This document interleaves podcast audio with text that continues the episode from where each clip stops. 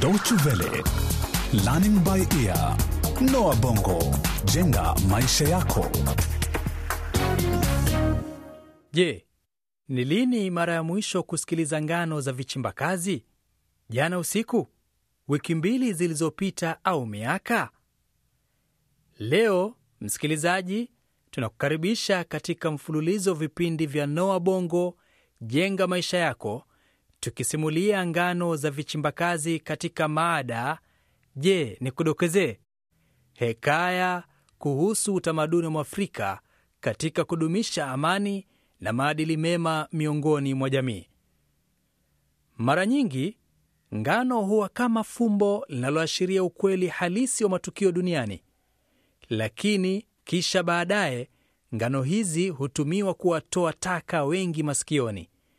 Katika kila ngano au hadithi, mtu hakosi kujifunza jambo au mawili ambayo yanaweza kumsaidia maishani.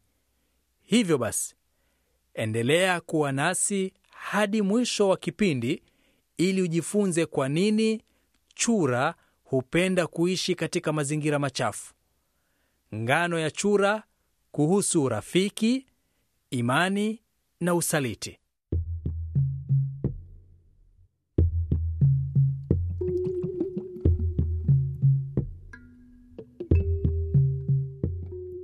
Hapo zamani za kale palitokea chura kwa jina Mbot ambaye alikuwa rafiki mkubwa sana wa mjusi kafiri kwa jina Sindak.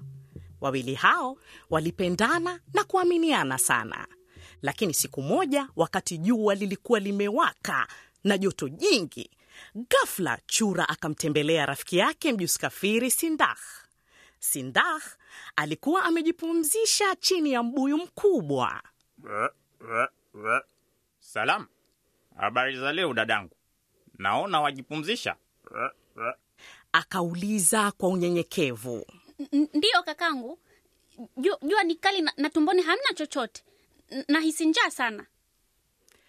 Akajibu mjusi kafiri huku akionekana mchovu sana.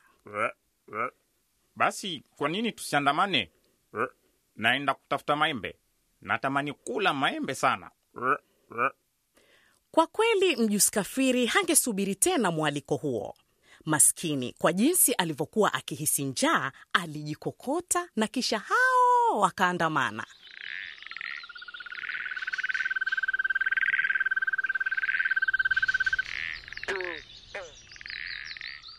Wakiwa njiani, walitaniana na kucheka. Mara ghafla, chura akaona shamba la maembe yaliyoiva na ya kutamanisha. Wote wakaanza kudondokwa na mate. O, ra, rafiki yangu, leo tutakula shibe yetu. Yalivyoiva maembe yale yananifanya nidondokwe na mate. Sasa tufanye hivi, tufanye haraka ku- kuyatunda kabla mwenye shamba kutukuta. Mimi nitapanda na wewe huu utabaki hapa hapa chini kuangalia tusije tukakutwa, sawa? Kama kama kuna hatari yoyote, wewe koroma tu kama kama kunipa ishara. Na bila ya kupoteza wakati, mjus Kakatar akapanda na kuanza kutunda maembe na kula moja baada ya jengine na kumsahau kabisa rafiki yake aliyoko chini.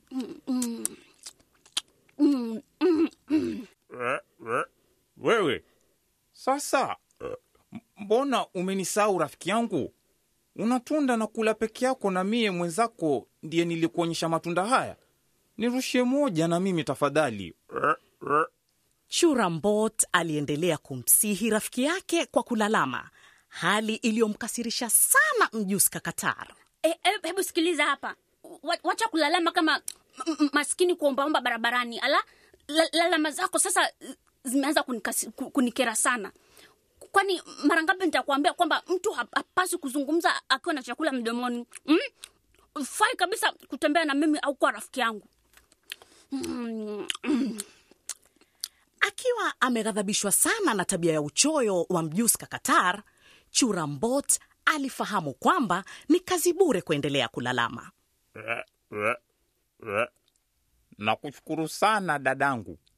Ndio sasa nafahamu vyema kwa nini bibi yangu kwa busara zake kila mara alikuwa akinihusia kwamba hakuna tena uaminifu. Lau ungekuwepo, maji anamwishi samaki hayangetumia kumpika samaki huyo huyo. Kisha wazo likamjia chura, na akawasha moto mkubwa chini ya mwembe. Kutokana na moshi uliokuwa ukifuka chini ya mwembe, mjusi alianza kukohoa. Unafanya nini huko chini kwani us- usikii joto au unachoma maembe wacha upuzi wako chura Chura Mbot alimpuuza tu. Mjusi aliendelea kukohoa kiasi cha kutapika maembe yote aliyoyabugia.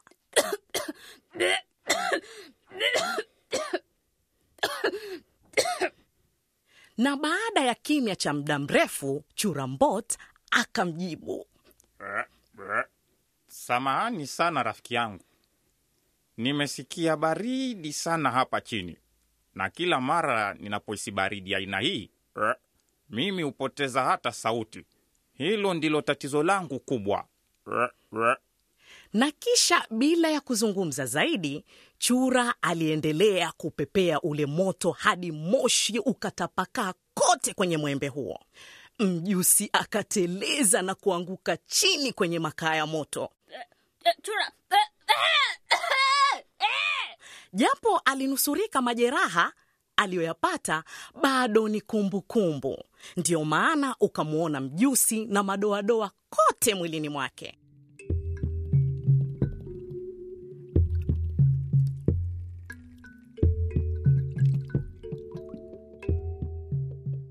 Baadaye mjusi Sindak alienda kumshtaki chura kwa wanakijiji kwamba chura huyo goigoi anamwonea wivu kutokana na uwezo na ujasiri wake wa kupanda miti, na ndiyo sababu kubwa ya kumrushia makaa ya moto wakati alipokuwa amelala. Hivyo wanakijiji wakatangaza msako dhidi ya chura ili wamfunze adabu. Chura Mbot alitafuta hifadhi katika nyumba ya kinyonga Kakatar. Kakatar ni kigoti aliyeheshimiwa na wote katika jamii hiyo, lakini baada ya kusimulia hadithi yake, chura akamwomba kitu kimoja tu. Ra, ra. Tafadhali nakuomba Kakatar, nisaidie. Mimi ni mdogo na mdhaifu sana, siwezi kujilinda.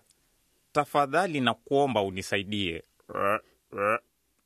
Kakatar alimpa dawa ya miujiza au uchawi na kumweleza Sikiliza Mbot, dawa hii ninayokupa ni ishara ya nguvu. Unaweza kuinywa kwa masharti tu kwamba kamwe hutatumia vibaya nguvu zake. Sawa? Na, na kwaidi nitafanya hivyo.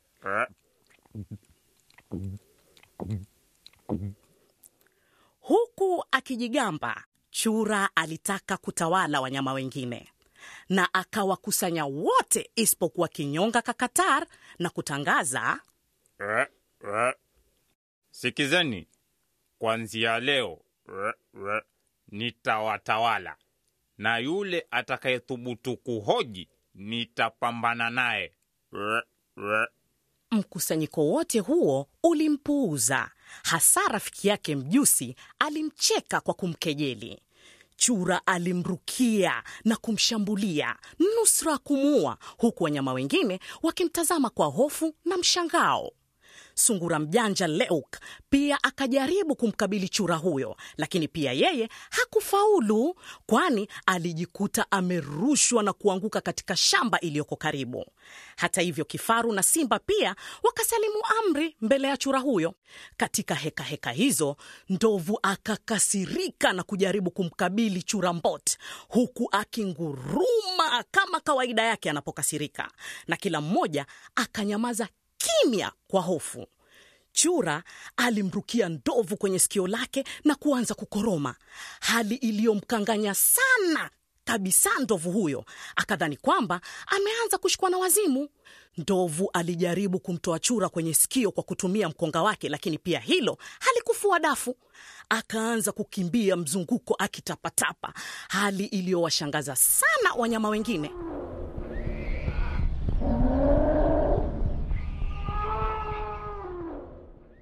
Mshindo wake ulitingisha ardhi na hata kumwangusha kinyonga Kakatar aliyekuwa amejituliza kwenye mti wake umbali wa kilomita kadhaa. Hivyo akafunga safari kwenda kujua chanzo cha mshindo huo wa kutisha. Baada ya kufahamishwa kilichokuwa kikiendelea, kinyonga Kakatar alitingisha kichwa kwa masikitiko makubwa. Mbot, Mbot, umeshindwa kudumisha ahadi yako. Sasa kama adhabu kwako, nimekupokonya nguvu zote, na kuanzia leo utakuwa ukiishi katika mazingira machafu zaidi ulimwenguni. Na bila ya kupoteza muda zaidi, alimshika chura kwa kutumia ulimi wake na kumrusha mbali kabisa. Churambot alianguka kisimani kwenye tope nyingi ambako amekuwa akiishi hadi sasa.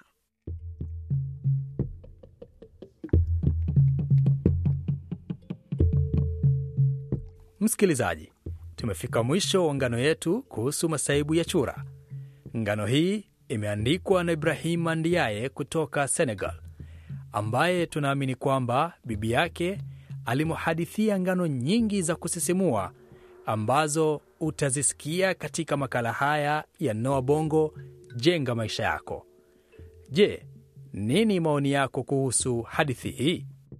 Au umewahi kujihisi na nguvu nyingi kupita kiasi? Tafadhali wasiliana nasi kupitia barua pepe yetu lbe at dw world de, au pia unaweza kusikiliza tena vipindi vya Noa Bongo kupitia mtandao wetu wa www dw de mkwaju lbe. Na hadi wakati mwingine, kwa heri kwa sasa.